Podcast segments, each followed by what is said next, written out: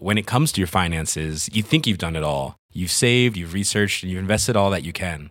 Now it's time to take those investments to the next level by using the brand behind every great investor, Yahoo Finance. As America's number one finance destination, Yahoo Finance has everything you need, whether you're a seasoned trader or just dipping your toes into the market. Join the millions of investors who trust Yahoo Finance to guide them on their financial journey. For comprehensive financial news and analysis, visit yahoofinance.com, the number one financial destination, yahoofinance.com. Ça fait deux ans que je fais du podcast et un an que mon dernier épisode de l'oreille interne, où je raconte mes cheminements de podcasteuse, est sorti. Je me souviens que j'ai commencé l'année 2019 en ayant un peu la gerbe, l'impression de continuer un roller coaster beaucoup trop long et avec des hauts, mais aussi et surtout vraiment beaucoup de bas. Et puis au fil de l'année, j'ai eu l'impression que les planètes se sont enfin alignées. J'ai sorti plein de podcasts, j'ai fait plein de petites missions, bossé avec des vrais prods, assuré des formations, fait du montage, j'ai déménagé dans un grand appartement, et puis surtout, Vincent est arrivé dans ma vie. Je te présente comment? Bah après c'est...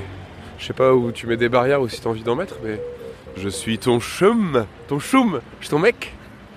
Alors tout s'est un peu enchaîné et je me suis dit que ça vaudrait le coup de faire un peu le point, de vous donner des nouvelles de mes aventures et pourquoi pas un peu d'espoir.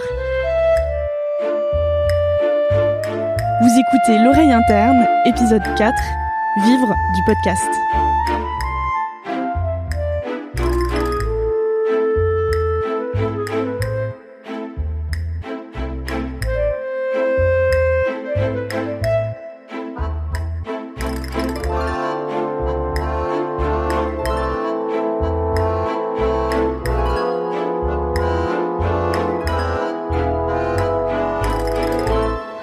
Dans mon premier épisode de l'oreille interne, j'expliquais que quand on me demandait ce que je faisais de ma vie, je me sentais un peu perdue.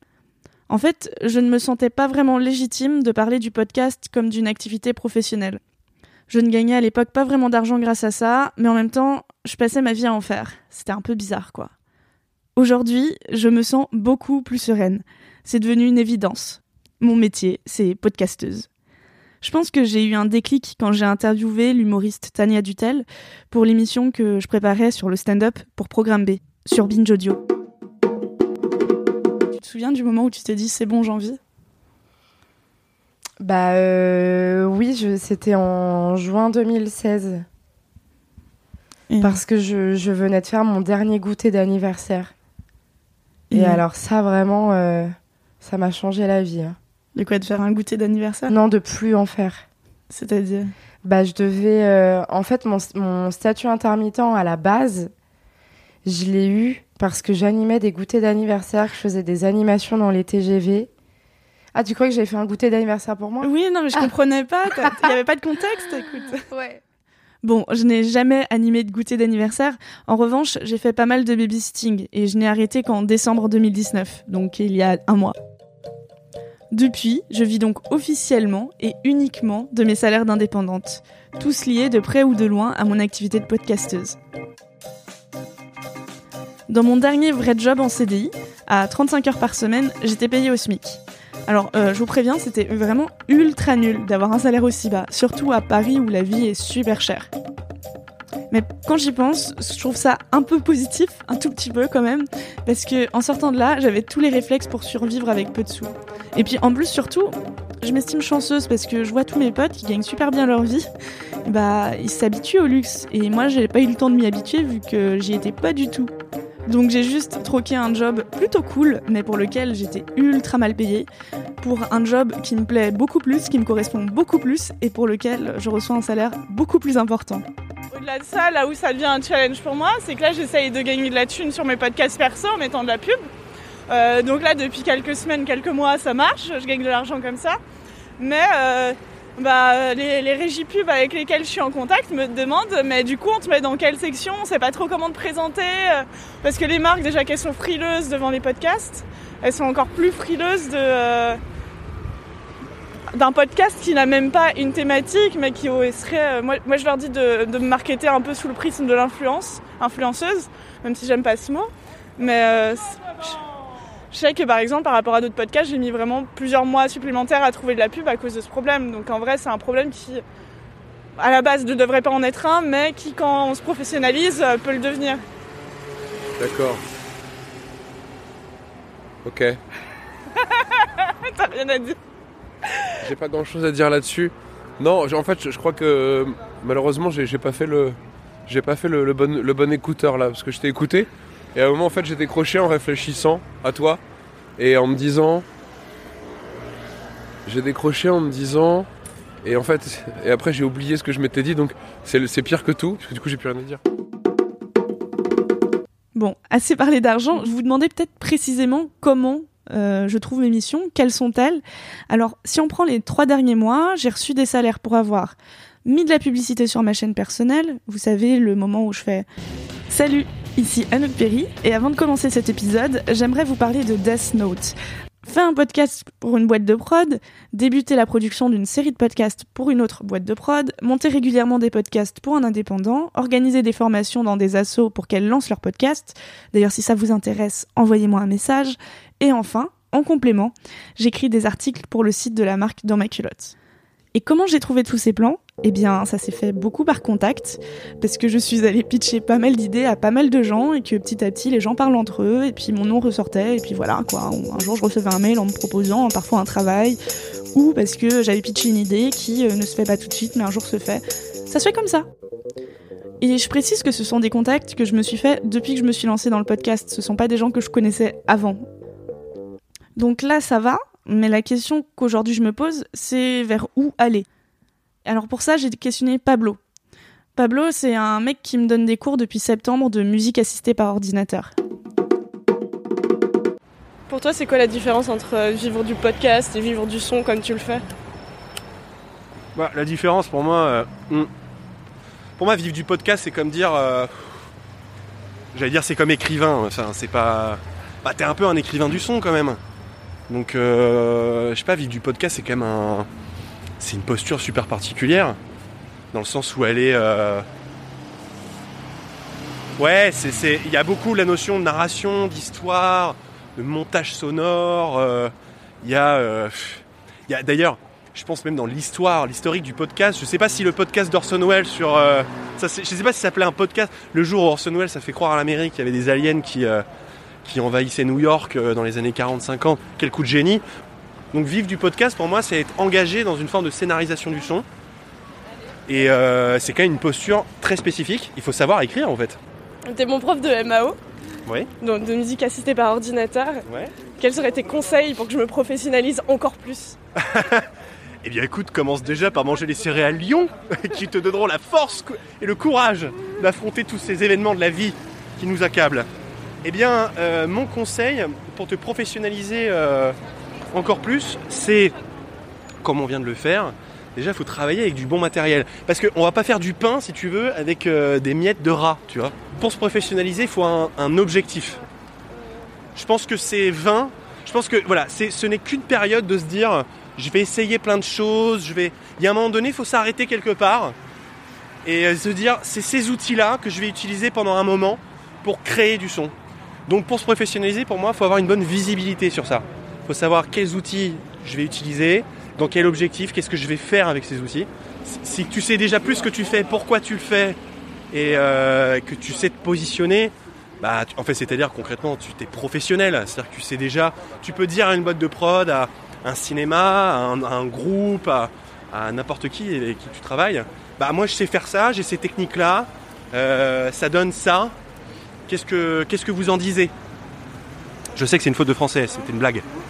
Mais alors, je vais faire ma grosse troll, mais il y a quand même des podcasts qui actuellement marchent super bien. Et euh, franchement, je les écoute et je trouve que la technique, elle est un peu bof. Euh, du coup, je me demande si c'est pas un peu limité comme réflexion, tout basé sur la technique. Pour être très concret, euh, le podcast, euh, c'est avant tout savoir. Moi, je pense, hein, c'est avant tout savoir écrire. Donc, ça m'étonne pas. C'est-à-dire que le but du jeu, c'est que ce que tu écoutes, ça soit euh, suffisamment compréhensible euh, techniquement et en gros, s'il n'y a pas un gros souffle dans ton micro, effectivement, ça fait souvent l'affaire. Maintenant, euh, je sais pas trop ce que c'est cette position de dire ça. Ouais, moi je. C'est vrai, c'est vrai. L'intérêt, c'est quoi? Si c'est de parler au plus grand nombre et qu'on n'a pas le temps et que il faut produire, produire, produire. je peux comprendre. Je pense que au bout d'un moment, ça finit par se sentir. Je pense que c'est assez limité aussi, dans le sens où euh, bah tu peux tu peux pas ouvrir de nouvelles voies, tu vois, parce que t'es voilà, tu fais toujours ton petit podcast enregistré à la va-vite, clac clac, euh, en deux coups de ciseaux euh, et trois bandes scotchées, j'ai réussi à fabriquer un truc. Moi personnellement, je suis plutôt de l'école de la finesse. Ça m'intéresse plus, mais pour n'importe quoi, même si ça doit être, même si on fait, on enregistre du punk hardcore, lofi, euh, il faut quand même, voilà, à mon avis, il y a toujours cet ancrage technique qui est important parce que euh, bah, ça permet de mieux t'exprimer. Mais après, voilà, dans l'univers du podcast, c'est tellement lié au rythme de production. euh, ça dépend avec qui on travaille, quels sont les sujets. Moi, j'ai fait tellement de tournages ou de, trucs sur des conditions méga spartiates, donc je suis pas du tout, je suis, suis vraiment pas le. Enfin, je suis le premier, si tu à essayer de, j'essaie de m'arranger avec la réalité, avec ce qui est possible ou pas. Et j'ai une dernière question, après j'arrête de t'embêter. Toi, t'es plus ou moins indépendant, c'est ça? Ouais, ouais, euh, ouais, c'est ça. Je suis plus ou moins indépendant. Et comme, comme- c'est quoi ton conseil ultime pour euh, vivre bien sa vie d'indépendant? Bah, faut pas avoir peur. Faut pas avoir peur de l'inconnu, euh, ça c'est sûr. Faut être intraitable sur euh, le paiement. C'est-à-dire qu'il faut, c'est un travail. Ça, le travail, ça mérite salaire. Hein, on paye des gens pour, euh, pour ça. Donc il faut, il y a des prix. Un ingé son, un preneur de son, un- quelqu'un qui mixe, euh, un journaliste. euh, enfin, ça a un, ça a un coût. Donc euh, il faut défendre le prix. Et il faut défendre le prix, il faut défendre sa paye. Et euh, je pense aussi qu'il faut faire ça par étapes. Si vous avez la chance d'être bien né, bah tu vas chercher le chèque chez papa, maman, et puis tu fais pas chier, puis, euh, et puis c'est bien pour toi. Si vous êtes mal né comme moi, il faut trouver un modèle économique euh, hybride. Donc euh, il, faut, il faut y aller par étapes. Donc dans un premier temps, voilà, on peut aller vers le salariat, euh, on bosse comme pigiste, même si c'est des jobs à la con. Du coup, il faut continuer de rencontrer des gens, aller dans des conférences, rencontrer ses pairs en fait, pour savoir ce qui se fait déjà, pour pas faire la même chose, et aussi parce que tout le monde a des bons conseils. On trouvera, vous trouverez toujours quelqu'un de bonne volonté qui vous dira, euh, bah va plutôt à droite. euh, va- plutôt à droite, va plutôt à gauche, euh, utilise ce micro, ah plutôt celui-là, ah c'est marrant, toi tu fais comme ça, tu fais là. Et surtout, il faut pas se fermer l'esprit. Il faut rester ouvert à, à- comment dire. Le métier, il peut être pratiqué de plein de façons. Les techniciens notamment et certaines personnes un peu plus nombrilistes ont tendance à dire non, c'est comme ça qu'on fait avec ce micro, cette technique-là, machin. Moi, j'y crois absolument pas. C'est surtout le podcast où on est vraiment, comme tu l'as dit tout à l'heure, euh, c'est un peu la Walligan, euh, la technique. faut rester ouvert, le prix juste, euh, les contrats écrits, les cycles de conférences. Voilà, quoi, c'est ça un peu mes, mes- mes piliers personnels, en tout cas, c'est ça. Tu veux ajouter quelque chose? Courage les enfants, ça va bien se passer. Ensemble, nous survivrons ce siècle et nous parviendrons à, à poser notre patte de podcasteur. euh. Mais t'es même pas podcasteur. Ah oui, mais mais je, non, mais je m'identifie un petit peu. Bah, j'essaie de rentrer dans le monde des podcasts. Moi aussi, j'essaie, tu vois, j'essaie de percer dans le monde du de la podcasterie.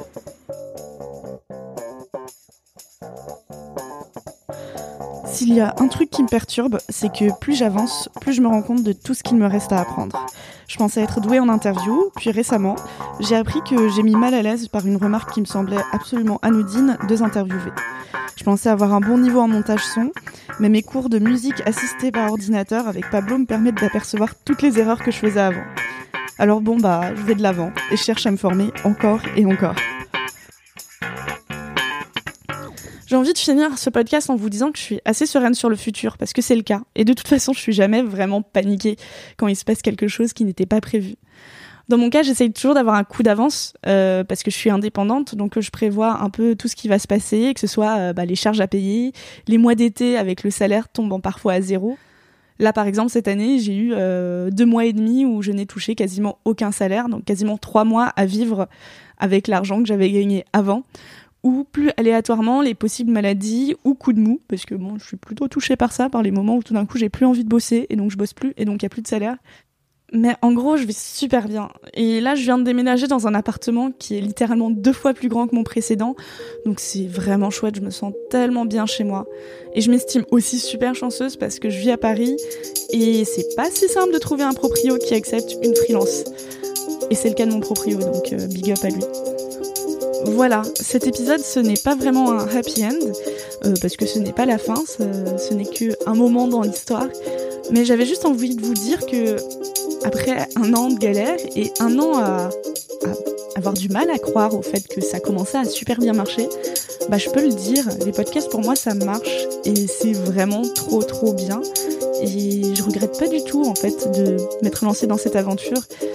Tellement envie de partager ça avec tout le monde, donc euh, je vous conseille juste de vous lancer à votre tour. Et je me dis que au pire, si dans 2, 3, 5, 10 ans, les podcasts ça ne marche plus ou ça ne me plaît plus, bah c'est pas grave, je trouverai juste quelque chose d'autre à faire.